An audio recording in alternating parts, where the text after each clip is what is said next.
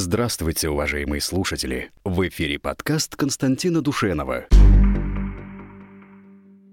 На вооружении российской армии давно уже ракеты .у не стоят. Поэтому, если это действительно была ракета .у, такая ракета просто не могла быть выпущена нашими войсками.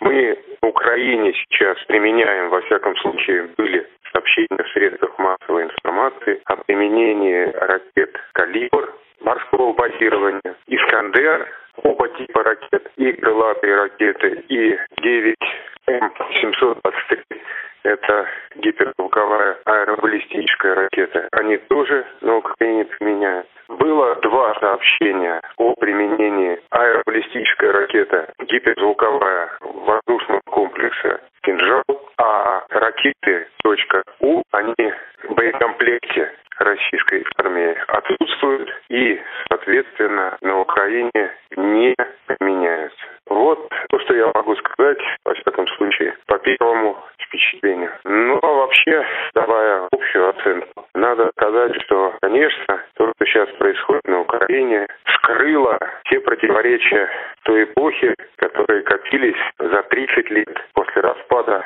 Советского Союза. И главное упущение наше – это то, что русский народ за эти годы и не стал главной опорой нашей власти. Это горько сознавать, это печально сознавать, но это а, жестокая правда. И именно поэтому мы сейчас на Украине имеем то, что имеем.